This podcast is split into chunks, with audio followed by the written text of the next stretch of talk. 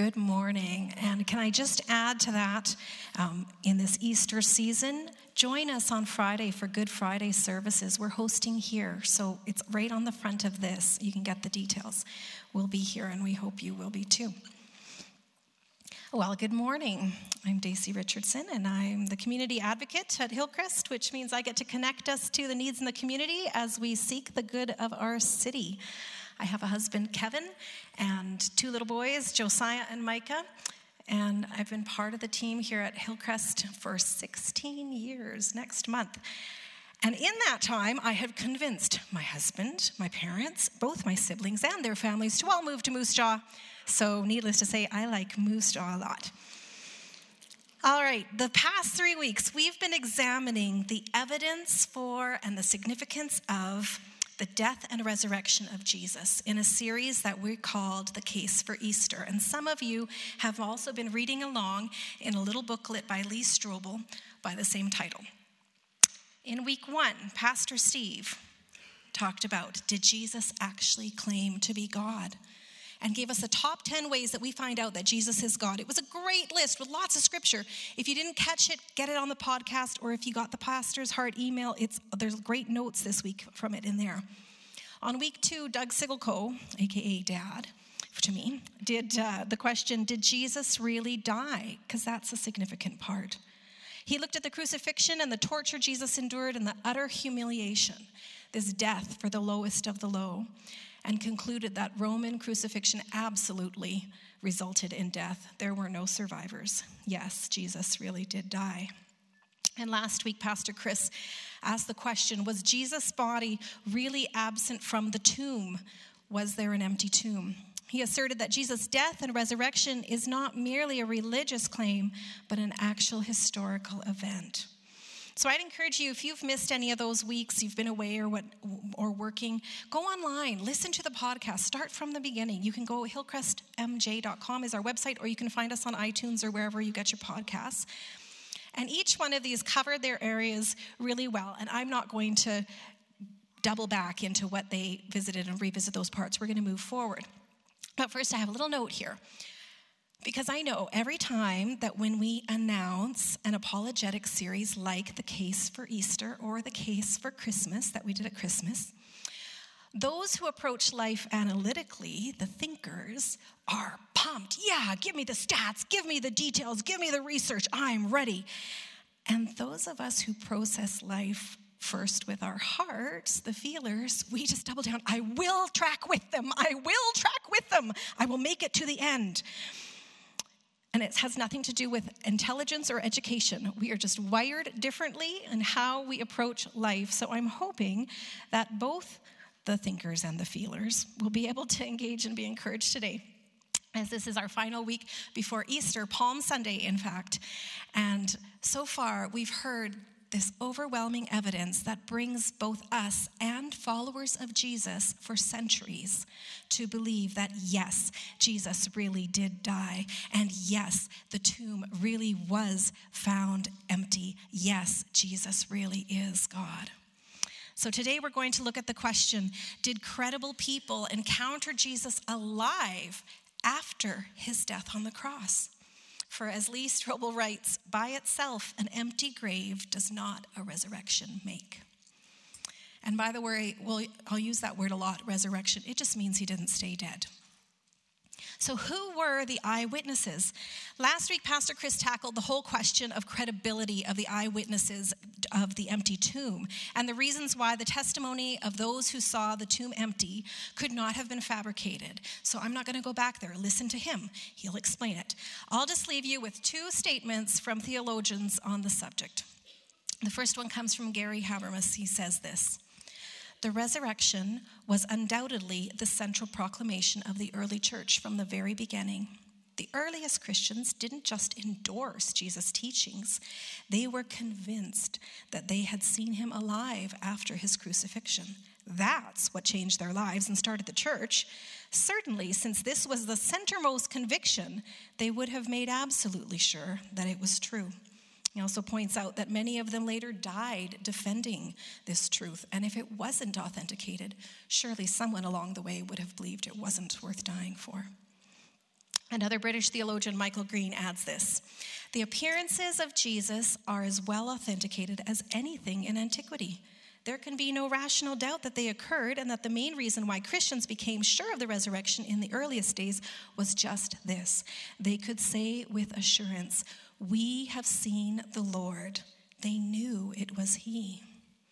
And bear in mind that the eyewitness accounts, as are recorded in the Gospels Matthew, Mark, Luke, John these were recorded within the lifetimes of those who had actually witnessed the events. So if they had been misrepresented, people were still living who were there and would have corrected it, either because they were for Jesus or because they were against him. Nobody wanted the wrong news to make the news. So, the primary eyewitness accounts of Jesus' resurrection in the New Testament come in Matthew 28, Mark 16, Luke 24, John 20 and 21, and also in 1 Corinthians 15. And this is Paul who's quoting and we're actually going to start with Paul because in this passage in 1 Corinthians 15, Paul is quoting a creed that was part of, it's an early church creed that actually predates all the writings, the dates when, when Matthew, Mark, Luke, and John wrote their accounts. So let's start with what Paul says in 1 Corinthians. And this would have been something that was commonly recognized amongst early believers and that was used um, as a creed among them. Uh, 1 Corinthians 15 3. For what I received, I passed on to you as of first importance that Christ died for our sins according to the scriptures, that he was buried that he was raised on the third day according to the scriptures, and that he appeared to Cephas, that's Peter, and then to the twelve. After that, he appeared to more than 500 of the brothers and sisters at the same time, most of whom are still living, though some have fallen asleep. Then he appeared to James, then to all the apostles, and last of all, he appeared to me, Paul, also as one abnormally born. So even before Matthew, Mark, Luke, and John wrote their accounts, early believers were already invested. They already knew in their hearts yes, Jesus really was alive. Now let's look at the, some of the passages just very briefly. Um, there's quite a long list of appearances in the Gospels. There were multiple appearances to numerous people. Several of them are confirmed. There's crossover in several of the Gospels. They tell the same stories. They don't all repeat the same stories, but some of them do. And um, many of them are confirmed either by another account or, or by the creed in First Corinthians. He appeared to Mary Magdalene. We're going to talk more about her. To other women who followed Jesus, to Cleopas and another disciple on the road to Emmaus, to the disciples in various configurations, in various locations, at least four appearances. So there was all the disciples except Thomas, and there was the disciples with Thomas, and then there was a few more disciples fishing on the beach. We'll talk more about that. And then the apostles on the Mount of Olives before Jesus goes back into heaven. And then as we continue into the book of Acts, it's just littered with references to Jesus' appearances. Now, we've been in the book of John quite a bit in 2019, and I have loved it with the Hearing God series, and some of our life groups are going through the book of John as well. And so, for simplicity today, we're just going to focus on John. We're just going to go to John 20 and 21 and talk about three stories of lives that were transformed because they followed Jesus before he died and encountered him after he came back to life.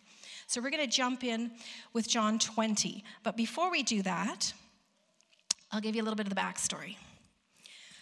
So, Jesus had been traveling. He had taught. He had performed miracles for three years in and around um, Jerusalem and in Israel. The religious leaders more and more hated and hated him and his message, and they hated most of all that people were following him and that people loved him. And soon they were plotting to kill him.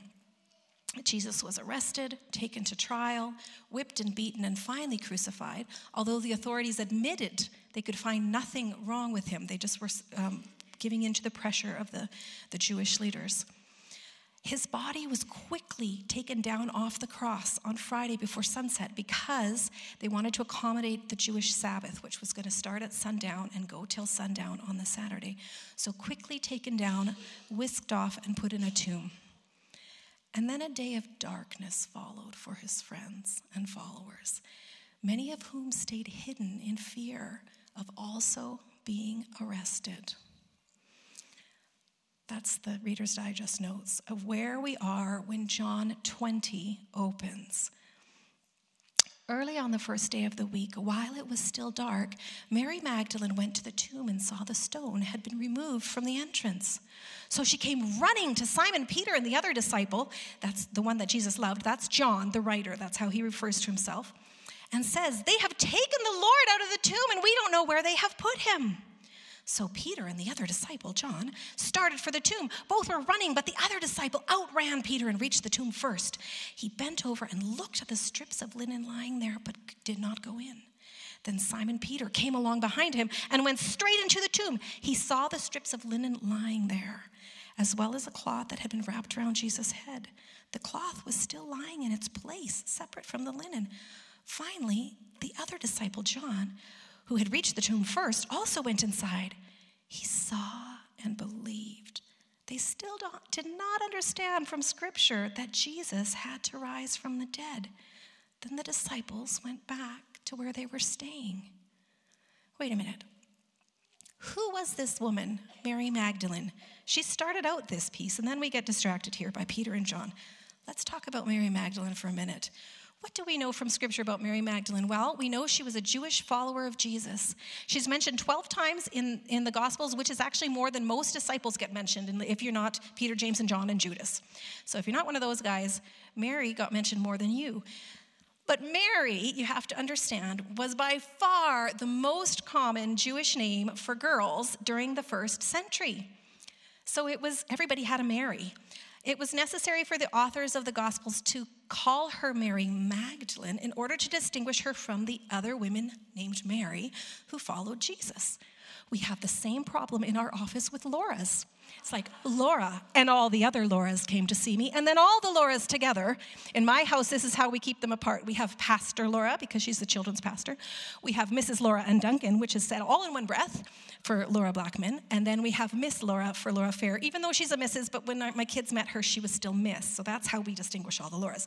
They had a system too for distinguishing all the Marys because there were so many of them.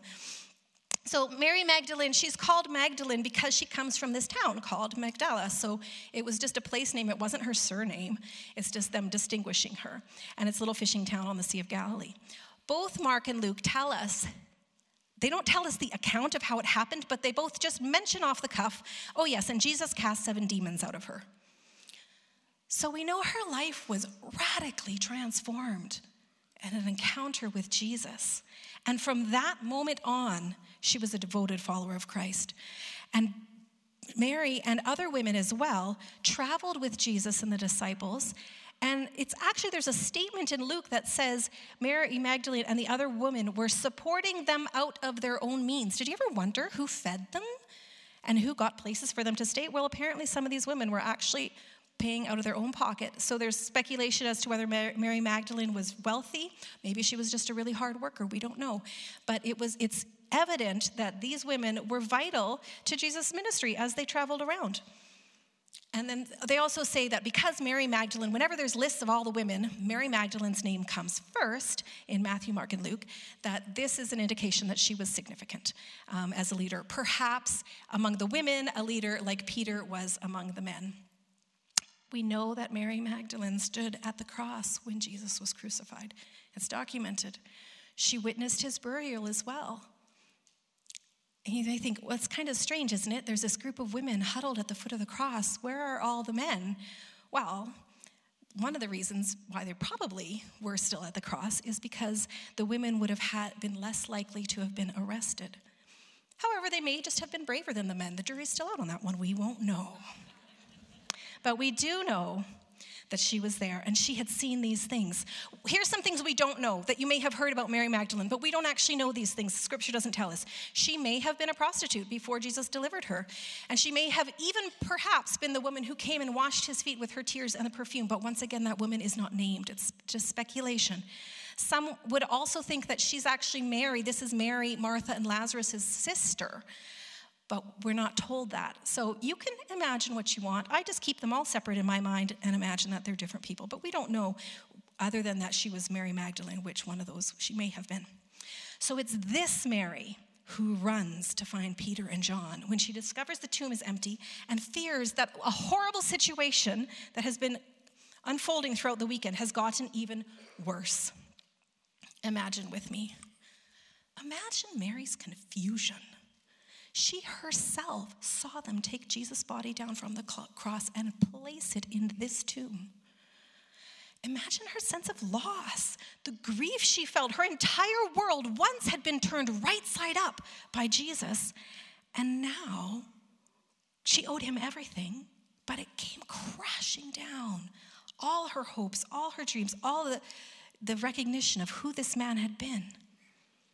And now here she is on the top of all the trauma and horror of having actually witnessed someone she loves died a torturous death before her very own eyes. Now his body was missing too, the final disgrace. Couldn't they even let him have a final resting place? Imagine her heartache. Let's jump to verse 11 in John. So now Mary stood outside the tomb crying. She's by herself now, Peter and John have gone. As she wept, she bent over to look into the tomb. And she saw two angels in white seated where Jesus' body had been, one at the head and the other at the foot. And they ask her, Woman, why are you crying? They have taken my Lord away, she says, and I don't know where they put him. She's desperate. At this, she turns around and saw Jesus standing there, but she didn't realize it was Jesus. Did you ever wonder why she didn't realize it was Jesus? I always thought, what? Is their eyes just all blurry because she's been crying so much? Maybe. As, as I'm reading more, I think here she is. She's inside a dark tomb. There's not light in there, unless the angels are glowing. We don't know that. But there's not light in this tomb. And she turns to the opening, and here's sunlight streaming in and the outline of a figure at the door as her eyes are adjusting to the light. He asked her, Woman, why are you crying? Who is it you're looking for? Thinking he was the gardener, she said, Sir, if you've carried him away, tell me where you've put him and I will get him. Jesus said to her, Mary. You know, the way that someone who loves you speaks your name. You know how that's different than just anybody who's calling your name at the doctor's office because it's your turn? It's different. I can still remember all my grandparents are in heaven, but I can still hear in my mind how both my grandfathers would greet me. And I knew I was loved. It was that kind of a Mary. She turned toward him and cried in Aramaic, Rabboni, which means teacher. And I can see her just about to fling herself at him. Jesus says, Don't hold on to me. I've not yet ascended to the Father. Go instead to my brothers and tell them I'm ascending to my Father and to your Father, to my God and to your God. And Mary Magdalene goes to the disciples with the news I have seen the Lord, she says. And she told them the things he had said to her. In the Jesus Storybook Bible, which I know many of you are using with your children, it says this Mary ran and ran all the way to the city. She had never run so fast or so far in all her life. She felt she could have run forever. She didn't even feel like her feet touched the ground. The sun seemed to be dancing and gleaming and bounding across the sky, racing with her and shining brighter than she could ever remember in the clean, fresh air. And it seemed to her that morning as she ran almost as if the whole world had been made anew, almost as if the whole world was singing for joy. The trees, tiny sounds in the grass, the birds, her heart. I imagine for Mary, it's like the very first time you ever have watched a 3D movie. Do you remember the first time you ever went to one? We took our kids once, and the youngest one, he was too little to care about glasses. He wouldn't keep them on his face, but he still watched the movie. So every once in a while, I was going like this to see what is he seeing in this movie. And when I looked like this at what he was seeing, well, it's not it's kind of blurry, but it's it's more like lines, choppy lines of colors. You can still make out what's happening. You can see the figures and follow the story, but it's not very clear. I imagine that's what Mary came to the tomb like that morning. Everything was chaotic, nothing was fitting together. And in that moment, Jesus speaks her name, Mary. And boom, the glasses go on and life leaps out at her. It's dancing before her so close she can almost touch it. Everything bursts into full color and full force. The power of the risen Savior, she heard her voice and it was like no other. It had given life back to her. He spoke her name and life was just exploding. Jesus was alive. Mary doesn't really get the reception that she probably hopes for when she goes and tells the disciples. After all, Peter and John had been them themselves and they didn't see him. And we know from some of the other speakers that women's testimony was just not highly regarded as being true. So they probably thought she was a little bit emotional that day and she just imagined things. But here's what comes next. Verse 19 On the evening of the first day of the week, when the disciples were together, with the doors locked for fear of the Jewish leaders, Jesus came and stood among them and said, Peace be with you. After he said this, he showed them his hands and his side. The disciples were overjoyed when they saw the Lord. Again, Jesus said, Peace be with you. As the Father has sent me, I'm sending you. And with that, he breathed on them. Receive the Holy Spirit. If you forgive anyone's sins, their sins are forgiven. If you do not forgive them, they are not forgiven. Now, Thomas, verse 24, also known as Didymus, one of the twelve, was not with the disciples when Jesus came. So the other disciples told him, We have seen the Lord. It was the same message as Mary. But he said to them, Unless I see the nail marks in his hands and put my finger where the nails were and put my hand into his side, I will not believe. So, who was this Thomas? What was his relationship with Jesus? Well, he was actually one of the original 12 who traveled with Jesus. He was also called Didymus, as they said, which was just the Greek equivalent of his Hebrew name. And in the list of disciples, he's always mentioned Matthew, who is the son of Alphaeus, and then um, it mentions him, and then it mentions James, who is also the son of Alphaeus. So many have said it's likely that actually Matthew, Thomas, and James were all brothers because of the way that they've grouped them in those um, in that text. We don't know a whole lot about Thomas. We know a few things. He has a bad reputation because of this passage. Doubting Thomas, like he's a wimp or something. But you know, one of the only other passages that we know about him, he's not a wimp at all. There's this other story where Jesus has been called because his friend Lazarus is about to die and they want him to come and but he's in Bethany and things are really riled up in Bethany and Jesus knows if he appears he will be killed before his, the time is right. And so he waits and he waits and finally after 3 days Jesus says okay let's go and Thomas says this. Then Thomas said to the rest of the disciples in John 11 let us also go that we can die with him. He's like, okay, he's made up his mind and they're going to kill him. We should go too and they can kill us too. That's not very wimpy, is it? So maybe Thomas wasn't a wimp, and maybe he wasn't a, do- a doubter. he had doubts. What if he was really guarding his heart? Have you ever had bad news, life changing bad news? Like turn your life upside down bad news? And then somebody comes with an unexpected turn of events. Maybe, maybe it's a medical diagnosis. And then the later the news is, it's all clear. Everything in you wants to be excited and believe, but you've seen the evidence that says it was not all clear. Now you're just saying, before I breathe and let my heart sink into peace, just show me the evidence that it really is true and clear, because my heart can't go through that again if it's not. That's how I imagine Thomas. His heart can't go through that again if it's not true. He just wants to know that it's true. Verse 26, a week later, so Thomas for a week is wondering. The disciples were in the house again, and Thomas was with them this time. Though the doors were locked, Jesus came and stood among them and said, Peace be with you. Then he says to Thomas, Put your finger here, see my hands, reach out your hand, put it in my side. Stop doubting and believe. Jesus is just saying, It isn't too good to be true. It really is true, Thomas. You can breathe now. Thomas says to him, My Lord and my God. And Jesus told, tells him, Because you have seen me, you have believed. Blessed are those who have not seen and yet have believed. And John goes on to write in verses uh, 30 and 31 Jesus performed many other signs in the presence of his disciples, which are not recorded in this book. But these ones are written that you may believe that Jesus is the Messiah, the Son of God, and that by believing you may have life in his name. Afterwards, John 21, Jesus appeared again to his disciples by the Sea of Galilee. They decided to go fishing. They're in the boat. Things are not going well. They look out and see this man on the shore. And once again, I don't know if they all just needed glasses then or what, but they don't realize it's Jesus. He says, Have you got any fish? They say, No. He says, Try your nets on the other side. You probably heard this story as a child in Sunday school if you were there. They end up hauling in all this fish. They throw the net. And at that moment, the light bulb goes on for those in the boat. And John says to Peter, It's the Lord. Simon Peter quickly grabs his garment, jumps out of the boat, goes in the water to the beach. He wants to see Jesus.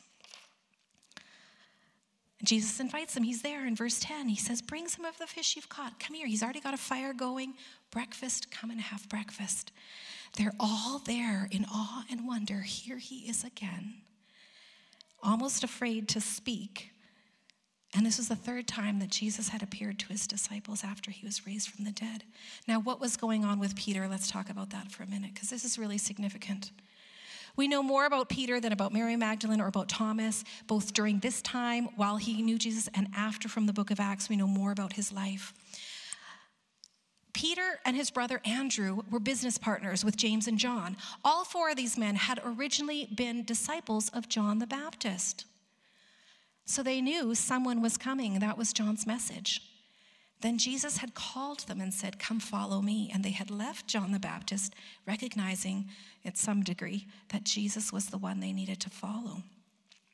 Peter's name originally was Simon, so sometimes you hear him Simon or Simon Peter, and Jesus changed his name to Cephas or Peter, which means a rock, but some, John often calls him by both names.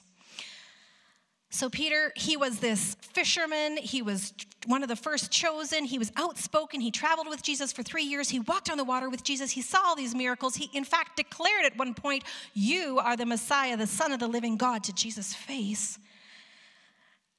And he declares his allegiance to Jesus to the very end.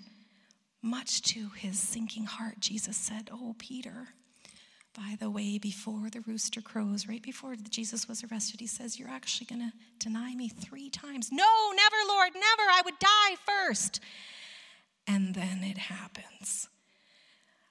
They're in the garden. They come to arrest Jesus. Peter's determined to fight to the end. He takes out his sword and he whips it at the first person he can reach and slices off a servant's ear.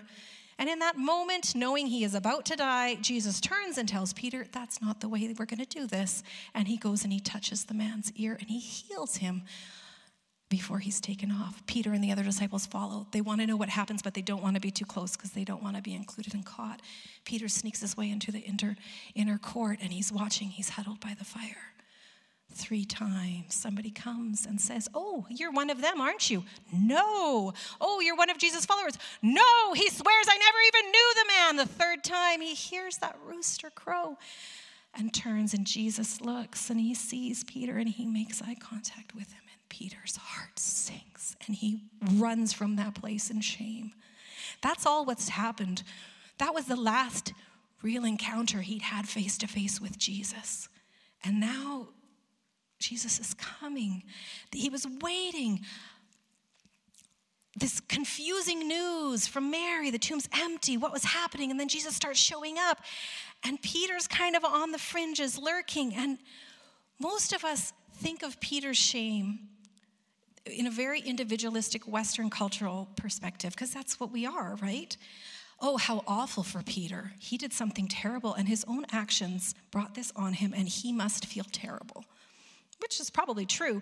But in the first century culture of the Middle East, it was very different. This was not an individualistic culture. This was a culture of honor and shame in the context of an entire community. A culture oriented towards approval and disapproval of others, where people strove to embody qualities that were and perform behaviors that were honorable, seen as honorable within the group, and avoid acts of dishonor. And your place in the group depends on it. So, Christ's death itself, the crucifixion, was very dishonorable. Doug talked about that. Not just to him, but to his family and to those who followed him. Being beaten and mutilated and killed brought shame. Think about that, about Jesus' death, even though his followers knew he had done no wrong. By association, the culture around them was shaming, that they were shamed.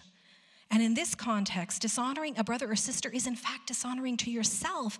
So, what Peter did by denying allegiance to Jesus brought shame not just to himself, but to the entire group of followers.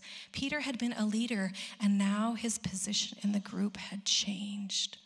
You can understand why Judas went out and killed himself after the weight of what he'd done hit him. It's like when you catch your child disobeying and they can't make eye contact with you. They kind of want to be close to you because they're crying because they got caught, but they don't really want to look at you like this. That's kind of where Peter's at this point. His heart is dying to be close to Jesus. He leaps from that boat to get to the shore, but he knows inside it can never be the same again because of what he'd done. John 21 15. When they had finished eating, Jesus said to Simon Peter, Simon, Oh, he's calling him by his given name, not by the name Jesus gave him. Simon, son of John, do you love me more than these? Yes, Lord, he said, you know that I love you. Jesus said, Feed my lambs. Again, Jesus said, Simon, son of John, do you love me? Peter answered, Yes, Lord, you know that I love you. Jesus said, Take care of my sheep. The third time he said to him, Simon, son of John, do you love me? Peter was hurt because Jesus asked him the third time, Do you love me? He said, Lord, you know all things. You know that I love you. And I imagine that was the moment when he looked up and saw Jesus in the eye. Jesus said, Feed my sheep. Very truly, I tell you that when you were younger, you dressed yourself and you went where you wanted, but you, when you're old, you'll stretch out your hands and someone else will dress you and lead you where you don't want to go.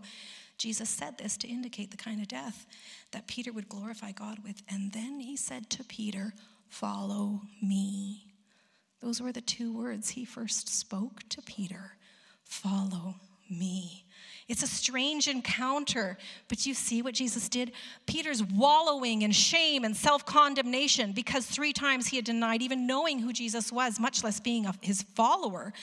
Jesus, in his tenderheartedness, gives Peter three chances to tell him himself face to face, I love you. Jesus wasn't insecure. He didn't need Peter's affirmation to boost his self esteem. Peter needed it. And not just that, Jesus calls Peter again and says, Follow me. The same words that he'd used, he restores Peter's position. This was so significant. He wasn't any longer at the bottom. Jesus put him back where he, where he was before. It's as though Jesus, in a very honorable way, is saying, Peter, I'm undoing what you did. And you really need to keep reading in Acts, at least chapters one through four.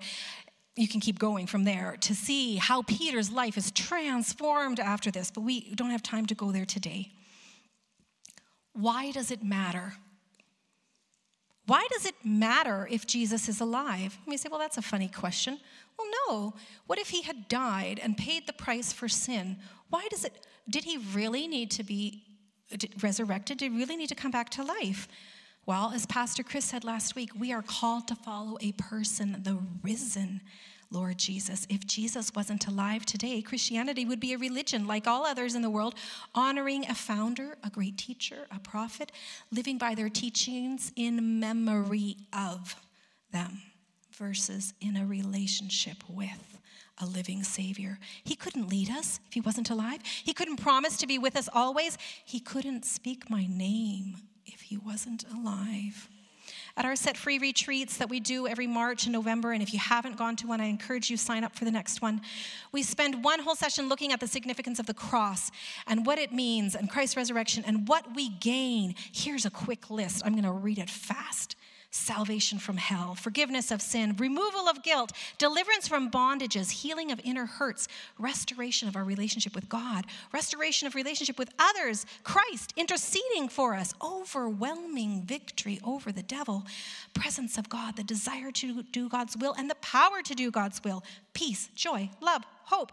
If Jesus overcame the grave, he is still alive and available for me to personally encounter. There's this big problem.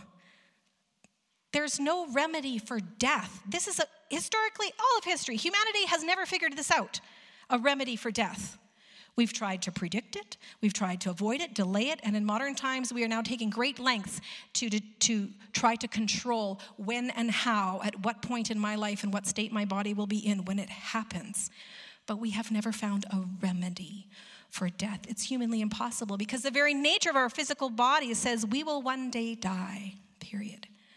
You see, when sin entered the world, so did death. Romans 5:12 tells us, therefore, just as sin entered the world through one man, Adam, and death through sin, and in this way death came to all people because all sinned. The death dilemma is really a sin dilemma. Humanity has been trying to cure the symptom, death, instead of stamping out the disease, sin. But apart from Christ, we don't have a solution to that. So, if Christ paid the price for all sin of humanity by becoming a sacrifice on the cross, therefore, the remedy for the sin problem, it stands to reason that the side effect of sin, namely death, would also be dealt with. When sin was defeated, death no longer had any power over Jesus. The natural thing was he was alive. Because Jesus triumphed over sin and subsequently over death, he now has the power to offer us true life, eternal life. As Lee Strobel concludes in the case for Easter, maybe you've read it, he says this If he conquered death, he can open the door to eternal life for me too. If he has divine power, he has the supernatural ability to guide and transform me as I follow him. As my creator who has my best interests at heart, he rightfully deserves deserves my allegiance and worship. If there's a resurrection, there's a heaven. And if there's a heaven, we too can be resurrected with him. Yes, it really does matter that he is still alive. And we're going to end with a passage from Romans, Romans 8. And I'm going to read it out of the New Living Translation. It'll be on the screen. There's parts of this one I just want to cheer. Maybe it'll make you feel that way too. Does it really matter? What shall we say about such wonderful things as these? If God is for us, who can ever be against us? Since he did not spare even his own son, but gave him up for us all, won't he also give us everything else? Who dares accuse us whom God has chosen for his own? No one, for God himself has given us right standing with himself. Who then can condemn us? No one. For Christ Jesus died for us and was raised to life for us. And he is sitting in the place of honor at God's right hand, pleading for us. Can anything ever separate us from Christ's love? Does it mean he no longer loves us if we have trouble or calamity or are persecuted or hungry or destitute or in danger or threatened with death? As the scriptures say, for your sake we are killed every day, we are being slaughtered like sheep. No. Despite all these things, overwhelming victory is ours through Christ who loved us. I am convinced that nothing can ever separate us from God's love. Neither death nor life, neither angels nor demons, neither our fears for today or our worries about tomorrow, or even the powers of hell can separate us from God's love no power in the sky above or on the earth below. Indeed, nothing in all creation will ever be able to separate us from the love of God that is revealed in Christ Jesus our Lord. Yes, it really does matter. I'm going to invite the worship team to come back. It really does matter that Jesus is alive. We're called to follow a living Savior, the Son of God. And because He is alive, he can meet me, He can meet you.